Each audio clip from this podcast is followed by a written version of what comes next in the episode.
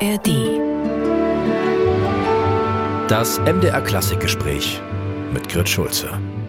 Die sind fast so wie vollgeschriebene Tagebücher irgendwie und fast ein intimes Hab und Gut, was man da hat in seinen Partituren. War nie der Typ, der gerne vor vielen Menschen irgendwie redet oder sich zeigt.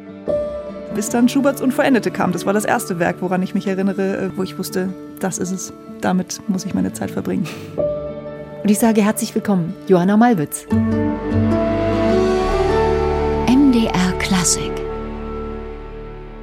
Sie verabschieden sich jetzt aus Nürnberg, wo Sie Generalmusikdirektorin waren und die letzte Produktion war Mozarts Figaro. Danach haben Sie den Figaro am Opernhaus Covent Garden in London gemacht und Sie haben den Figaro bereits vor 15 Jahren dirigiert. Da standen Sie noch am Anfang Ihrer Karriere. Ich glaube, das war in Heidelberg. Nutzen Sie immer dieselben Partituren, auch mit diesen Eintragungen, oder gehen Sie jedes Mal völlig neu ran? Das ist unterschiedlich, denn von einigen Werken habe ich Partituren, die ich nach wie vor benutze, gerade von symphonischem Repertoire, so die Beethoven-Symphonien und diese Dinge, wo seit langer Zeit ganz, ganz viel immer wieder drinsteht und immer wieder neu und mit denen ich immer wieder auch arbeite die sind fast so wie, wie vollgeschriebene Tagebücher irgendwie und ja, fast ein, ein intimes ähm, Hab und Gut, was man da hat in seinen Partituren. Bei einigen Opern, ich glaube, beim Figaro, ja, beim Figaro zum Beispiel ist so ein Beispiel. Das habe ich in Heidelberg damals sehr, sehr häufig dirigiert. In Heidelberg ähm, war ich ganz jung am Theater und war Kapellmeisterin und habe sehr, sehr viele Produktionen dann ja auch übernommen, also als Nachdirigat. Also mein Figaro habe ich immer ohne Orchesterprobe dirigiert, sondern einfach Vorstellungen. Ne? Damals hatte ich eine andere Partitur, die benutze ich nicht mehr heutzutage. Zum Beispiel jetzt auch bei der Zauberflöte, die ich auch oft und in verschiedenen Produktionen dirigiert habe, gibt es dann manchmal den Moment, wo man sagt, jetzt nehme ich mal eine neue, vor allem wenn man selber auch einrichtet. Also gerade bei Mozart und vergleichbarem Repertoire richte ich sehr gerne auch die Orchesterstimmen ein mit bestimmten Artikulationsdingen oder Dynamikdingen, weil man einfach Zeit spart und nicht jedes Detail sozusagen ansagen muss. Für diese Klarheit ist es dann manchmal gut, nochmal neu zu beginnen. Jeder Dirigent, jede Dirigentin bringt ja auch ihre Persönlichkeit, ist ja ganz klar, mit ein. Jeder hat auch einen individuellen Dirigierstil. Furtwängler war für seine kryptischen Gesten bekannt und war dennoch einer der größten Dirigenten seiner Zeit. Der, ich sag mal, Altmeister unter den Dirigenten, Herbert Blomstedt, der wird in diesem Sommer 96, der vertritt die Ansicht, das meiste käme spontan. Das Handwerk dirigieren, das kann man gar nicht erlernen. Also geht es demnach in Ihrem Beruf eher um das Verbale als um die Zeichensprache? Nein, das glaube ich gar nicht. Also ich glaube, das, das Verbale ist ähm, vielleicht das Unwichtigste, weil die Kommunikation zwischen Dirigent und Orchester, das geht alles durch die gesamte Körperlichkeit eines Dirigenten, durch die Ausstrahlung, durch den Atem, durch die Mimik, auch durch die Bewegungen. Und ich würde schon sagen, es gibt eine, eine reine Technik, etwas Handwerkliches am Dirigieren, was man schon erstmal sich erarbeiten muss oder manche vielleicht auch einfach haben. Aber also bei mir war es zum Beispiel so, dass ich ganz, ganz glücklich bin, diese frühen Jahre in Heidelberg einfach. Und eben gerade durch dieses Nachdirigieren, wo man als junger Dirigent äh, meine ganzen ersten Mozart-Opern, meine erste Salome, meine ersten Rigoletto, meine erste Turandot, das war alles ohne Orchesterprobe. Das heißt, ich musste mir als junge Dirigentin eine Technik aneignen, die einfach erstmal funktioniert. Dass ich am Abend in den Graben steigen kann und meinen ersten Figaro dirigiere, direkt vor Publikum. Da kann ich nicht zwischendurch abbrechen und, und sagen, oh, da haben wir uns jetzt missverstanden oder ich wollte eigentlich das Tempo anders oder hier den Übergang, oh Moment, stopp, da bricht es auseinander. Nee, das muss einfach erstmal funktionieren. Und ich bin sehr glücklich über diese Jahre, weil das war sozusagen meine Lehrjahre, meine, meine Schule dort. Äh, jeden Tag vorm Orchester zu stehen und einfach erstmal so muss, muss funktionieren. Und dann der nächste Schritt ist natürlich, seine eigene Vision auch mit Orchestern erarbeiten zu können, in dem Moment, wo man auch selber proben kann oder wo man sogar eine längere Beziehung mit einem Orchester hat, wenn man zum Beispiel Chef an einem Opernhaus oder Konzerthaus ist. Und auch da ist eigentlich das meiste, was passiert in so einer Orchesterprobe, spielt sich nonverbal ab. Und dann, da muss man einfach in sich selber hineinhorchen und mit seiner eigenen Körperlichkeit ganz authentisch die größte Kraft des Ausdrucks sozusagen versuchen zu finden. Ihre Körperlichkeit ist wirklich auch so so elegant, so federnd, leicht. Ist das auch Ausdruck Ihres Wesens, diese Körperlichkeit? Ich weiß nicht, ob ich so ein elegantes Wesen bin im realen also Leben. Sie wirken wie eine, wie eine Tänzerin, wenn man sie so sieht. So, ja. Das ist interessant, weil getanzt habe ich nie und bin da absolut kein Talent. Keine Ahnung, ehrlich gesagt. Ich glaube, am schwierigsten ist es immer, seinen eigenen Stil zu beschreiben. Das, man sieht sich ja selbst nicht von außen. So ein Orchester zu führen von 120 Persönlichkeiten, das sind ja alles Persönlichkeiten, zu führen, da darf man nicht schüchtern, da darf man nicht introvertiert sein. Waren Sie auch schon als Kind so, ich sag mal, durchsetzungsstark? Ehrlich gesagt, im Gegenteil und immer noch nicht. Also ich war nie der Typ, der gerne unter vielen Menschen ist. War nie der Typ, der gerne vor vielen Menschen irgendwie redet oder sich irgendwie zeigt. Mm, das war für mich eher die Herausforderung. Aber ich hatte immer das Gefühl und bin damit auch immer gut gefahren und nur so kann ich ehrlich gesagt auch, auch, auch arbeiten. Am Ende ist es die pure Konzentration auf die Sache selber. Und das ist auch die einzige Möglichkeit, wie man alle irgendwie zusammenkriegt, weil alle wollen ja am Ende dasselbe. Also genug zu tun damit, einfach, einfach den Job zu machen, einfach die Arbeit zu machen, ähm, so eine Partitur einzustudieren und ähm, zu proben und zu erarbeiten. Und in dem Moment, wo es einfach nur um die Sache geht, da bin ich am freiesten und auch, glaube ich, am authentischsten. Und nur so kann man, kann man Musik machen am Ende. Ich kann mir vorstellen, wenn man so einen Klang wenn das wie eine Welle über einen schwappt, ja. Und Sie stehen da vorne, Sie dürfen ja nie die Kontrolle abgeben. Sie müssen ja immer dabei sein. Aber gibt es auch Momente, wo auch Sie so überwältigt sind, dass Ihnen dann doch kurz irgendwie die Kontrolle verloren geht? Also gänzlich die Kontrolle abgeben kann man nicht als Dirigent, weil natürlich alle Zügel laufen doch vorne zusammen und ich bin ja auch verantwortlich am Ende, sagen, dass die Entscheidungen, die man an einem so einen Abend trifft, dass die am Ende sozusagen unter einen Bogen passen, dass das irgendwo auf ein Ziel hinsteuert. Mm, Im Konzert ist es so ein bisschen ein Paradox, weil ich schon das Gefühl habe, ich genieße das auch sehr, dass ich, eigentlich je besser man vorher gearbeitet hat und bin auch, glaube ich, ein Typ, man muss schon sehr genau planen vorher und sich einfach richtig gut verabreden in den Proben, weil dann kann man im Konzert auch das loslassen und dann passiert vielleicht auch noch mal irgendwas ganz Neues und man spielt die Stelle dann doch anders, als man vorher geplant hat. Aber das geht nur, wenn man sich vorher verabredet hat. Ähm, dann macht dieses Loslassen plötzlich Sinn und das ist dann schon so ein Gefühl von Freiheit und von ähm, auch Kontrolle abgeben, aber natürlich trotzdem, man gibt nie hundertprozentig die Kontrolle ab als Dirigent. Das würde ja, nein, äh, das, also es ist beides gleichzeitig. Mhm. Das, das Wichtigste ist, dass man als Musiker generell in jedem Moment versucht, sich immer wieder zu öffnen, immer durchlässig zu sein, auch quasi verletzbar zu sein in dem Moment, aber sozusagen diese Offenheit immer zu sehen, in jedem Moment muss man wieder neu entscheiden. Sie kommen aus einem Lehrer-Elternhaus. Welche Rolle spielte da die Musik? Also das Klavier stand halt immer da und die Musik war schon immer präsent, obwohl meine Eltern jetzt nicht, wie Sie ja sagen, nicht Musiker sind. Mein Vater ist ähm, Lehrer für geistig und Körperbehinderte und meine Mutter ist Sozialpädagogin. Und sie war diejenige, die mir die allerersten Anfänge auf dem Klavier beigebracht hat also eigentlich habe ich angefangen, Klavier zu spielen, seit ich drei bin oder so. Es, es war einfach immer da. Und ich selber wollte dann mit Geige auch noch anfangen, mit fünf. Und dann kam ich auch offiziell an die Musikschule und so weiter und bin durch die beiden Instrumente dann so in diese Musikerwelt so reingewachsen. Dann, ähm, ja, mir machte das Freude. Dann macht man so diese, was man so macht, diese Wettbewerbe, Jugend musiziert und, und, und Steinway und äh, Grotran-Steinweg-Wettbewerb. Habe da auch so meinen Freundeskreis kennengelernt. Ähm, das war immer so meine Welt. Und meine Eltern haben mich dann da wirklich immer sehr unterstützt. Aber es war nicht ihre Welt. und so kam das auch, dass ich dann vergleichsweise spät überhaupt ähm, symphonische Musik und Opern kennengelernt habe. Also was heißt vergleichsweise spät, aber sozusagen im, im, im Vergleich vielleicht zu, zu, Musikerfamilien, wo man am Wochenende auch mal ins Symphoniekonzert ging.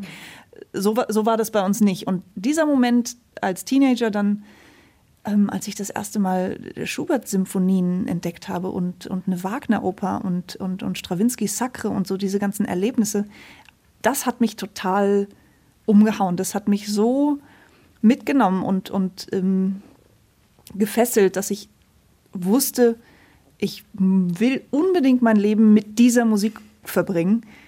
Vorher war das nicht so. Ich habe geliebt, Klavier zu spielen und so, aber ich wollte nie Konzertpianistin werden oder so. Das, so. Ich hatte tausend verschiedene Berufswünsche. Aber ab dem Moment war klar, ich muss diese Partituren kennenlernen. Ich will mein Leben so verbringen, dass ich immer in diesen Partituren rumlesen kann.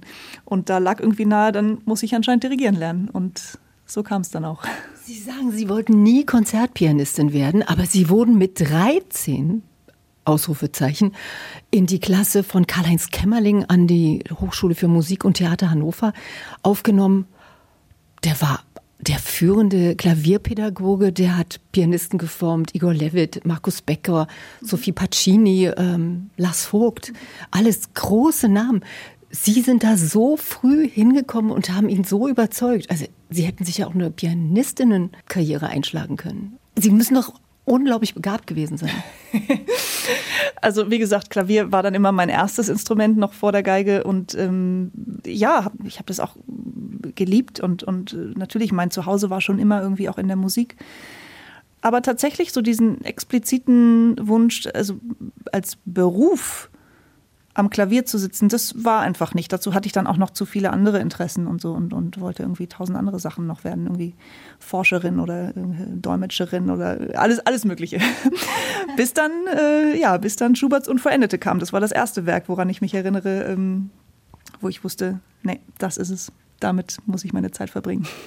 Unglaublich. Also Sie waren ja auch die jüngste Generalmusikdirektorin Europas. Im Alter von 27 Jahren sind Sie ans Theater nach Erfurt gekommen, in selber Position dann ab 2018, 19 nach Nürnberg, wo Sie bis jetzt waren. Ihre phänomenale Così fan tutte in Salzburg war in aller Munde, dann folgte gleich die Zauberflöte danach, ein Riesenerfolg. Rosalke an der Semperoper in Amsterdam. Ab Herbst dann die Chefdirigentin in Berlin am Konzerthausorchester. Reimen Sie sich mitunter die Augen oder sagen Sie sich, das ist eigentlich der Weg meiner kontinuierlichen Arbeit, den ich hier gegangen bin? Mm. Keiner der Schritte, die ich so in den letzten Jahren vollzogen habe, war für mich lange absehbar oder gut geplant. Also alles kam irgendwie so zufällig. Allein schon, dass Cornelius Meister mich im ersten Semester fragte, ob ich bitte nach Heidelberg kommen kann und da als Kompetitorin am Theater anfangen kann. Ähm, ganz jung quasi hat er mich aus dem Studium raus engagiert.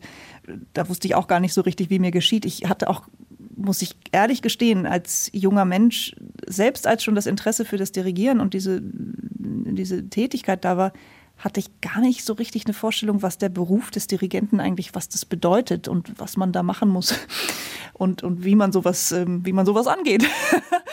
und durch Glück muss ich sagen, das war ja der perfekte Weg. Wenn man jetzt von außen drauf guckt, kann man ja sagen, das war ja die ganz traditionelle, klassische Kapellmeisterlaufbahn, die ich gemacht habe, äh, ohne es in dem Moment so richtig zu wissen. War dann fünf Jahre in Heidelberg, dass dann die GMD-Stelle in Erfurt, also ich war dann auch ein paar Jahre frei zwischendrin und konnte viel überall in Europa auch dirigieren, in Kopenhagen und in Riga und, und so weiter.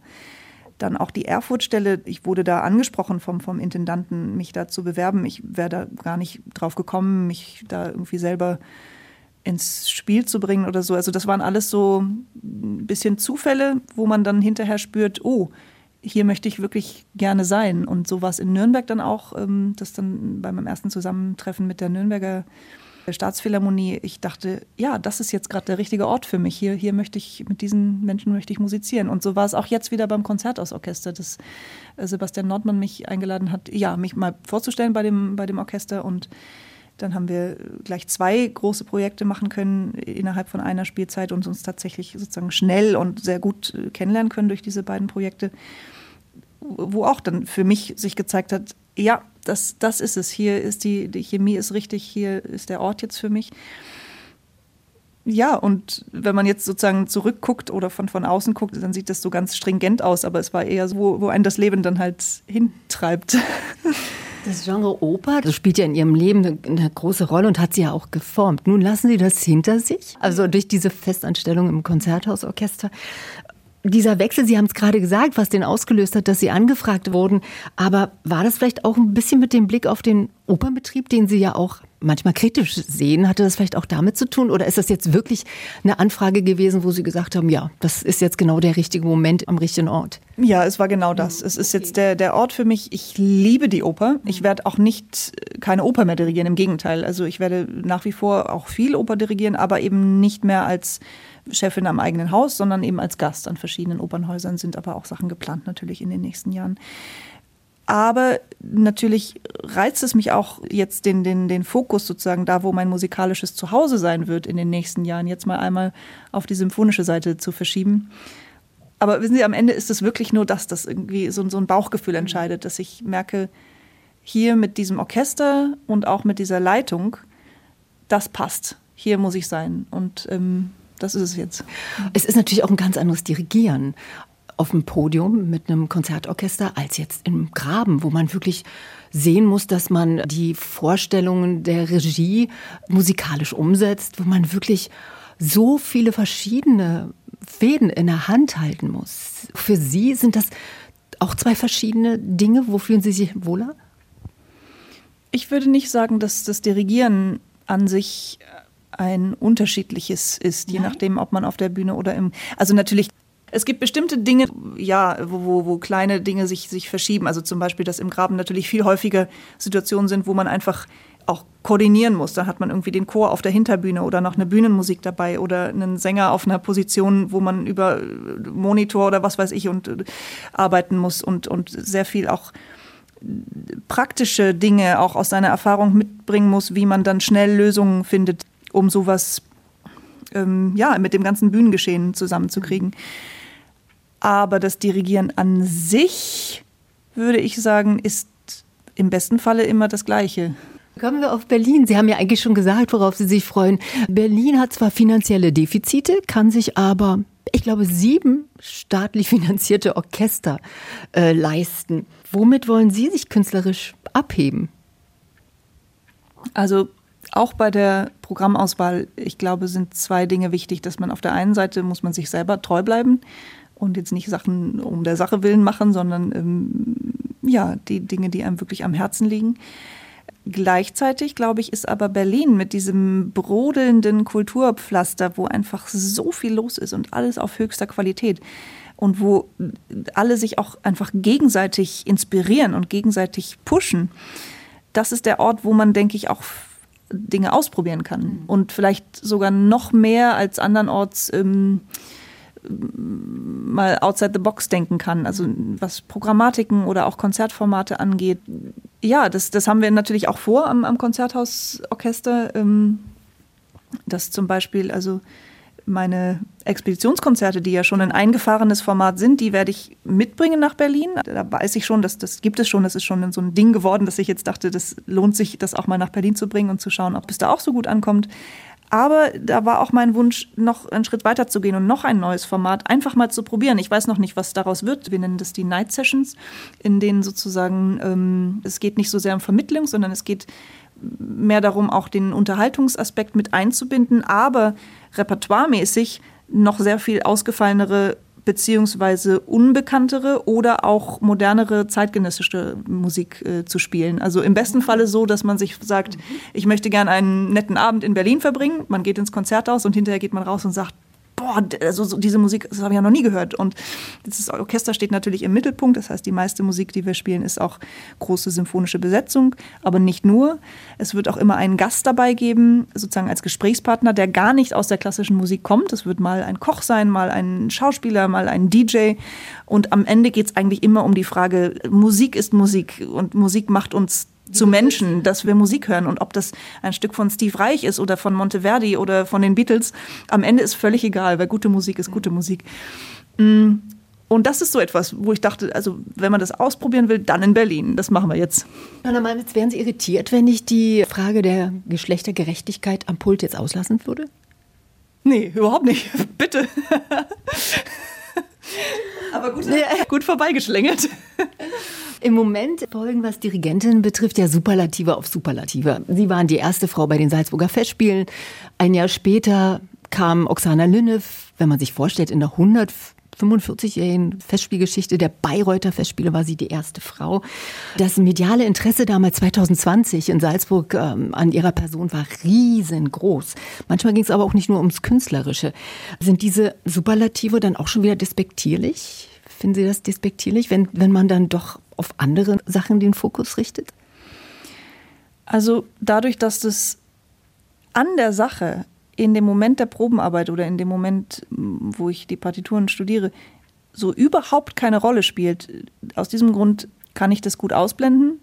Mir ist natürlich klar, dass auf mich oder auch die Kolleginnen oder Kolleg ja, Kolleginnen, die Sie jetzt auch teilweise genannt haben, dass da oft halt auch viel drauf projiziert wird. Und das ist auch okay, weil es gibt bei bestimmten Themen Gesprächsbedarf und, und Diskussionsbedarf. Und äh, soll man machen, aber es betrifft mich in dem Moment eigentlich überhaupt nicht, nicht an der Arbeit. Dirigieren ist ja ein physischer Kraftakt. Also so eine Bruckner Malersinfonie oder so eine Oper durchzustehen, da muss man ja schon sehr, sehr fit sein, physisch und mental. Treiben Sie außerhalb dieses Dirigierens noch Sport? Also zum Glück ist Dirigieren so viel Sport, dass man dadurch schon einigermaßen fit bleibt. Ähm, ich glaube, es ist vor allem wichtig, als Dirigent äh, ein bisschen den Ausgleich auch zu finden, sowohl körperlich als auch mental. Ähm, und da hat jeder wahrscheinlich so seine Vorlieben. Aber ja, es ist schon ein recht ähm, sportlicher, schwitziger Beruf. Sie haben einen kleinen Sohn. Empfinden Sie manche Werke oder manche Stücke anders, seitdem er auf der Welt ist?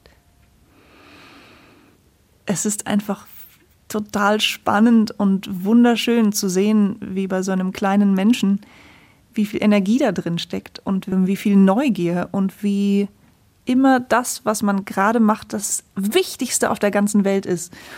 Und diese pure Energie quasi so, so, so, zu sehen, das ist schon sehr inspirierend und inspiriert mich auch für, für viele Dinge. Aber ähm, wie das wahrscheinlich immer so ist, also wenn man damit sich mit einem Werk beschäftigt, sieht man vieles auch durch den Filter des eigenen Lebens natürlich. Und alles, was einem im Leben geschieht, inspiriert einen für die Arbeit.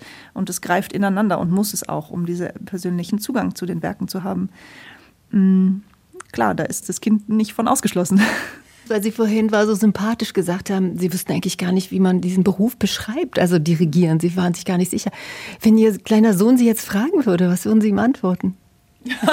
ich würde ihm sagen, bitte wird nicht Dirigent. ja, ich hatte vor allem keine, keine Ahnung von den Berufsstrukturen, so, ne? Ja, wie so ein Leben als Dirigent auch aussieht. Ähm, es wird immer ein Beruf sein, den man so, oder eine Tätigkeit, die man sehr schwer mit Worten beschreiben kann, was da eigentlich passiert.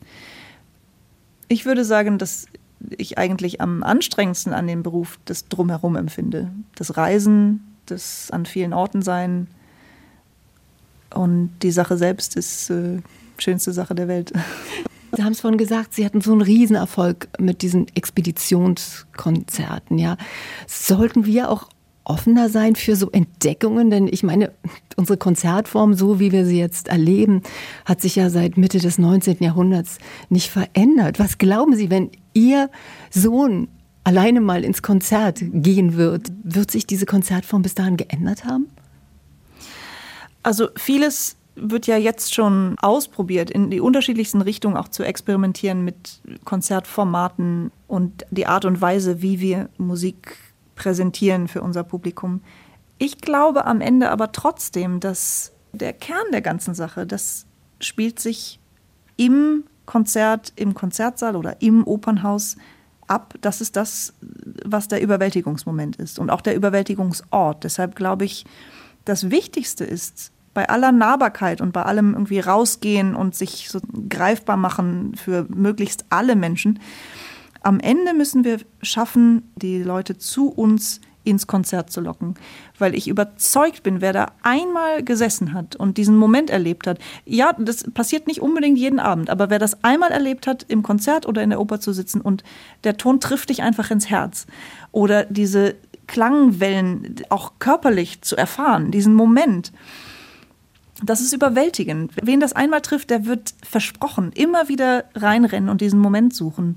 Und das sieht man ja sogar, also jetzt nicht nur bei meinem kleinen Sohn, bei den Kindern, bei allen, diese pure Freude am, am Hören, das ist das, glaube ich, was wir versuchen müssen äh, zu erhalten und jedem zugänglich zu machen. Und ich glaube, die Zukunft liegt trotzdem in diesem Kern der Sache. Einfach, einfach gemeinsam zuhören. Dann wünsche ich uns allen viele dieser singulären Momente und danke Ihnen, dass Sie uns daran teilhaben lassen. Vielen Dank. Danke auch.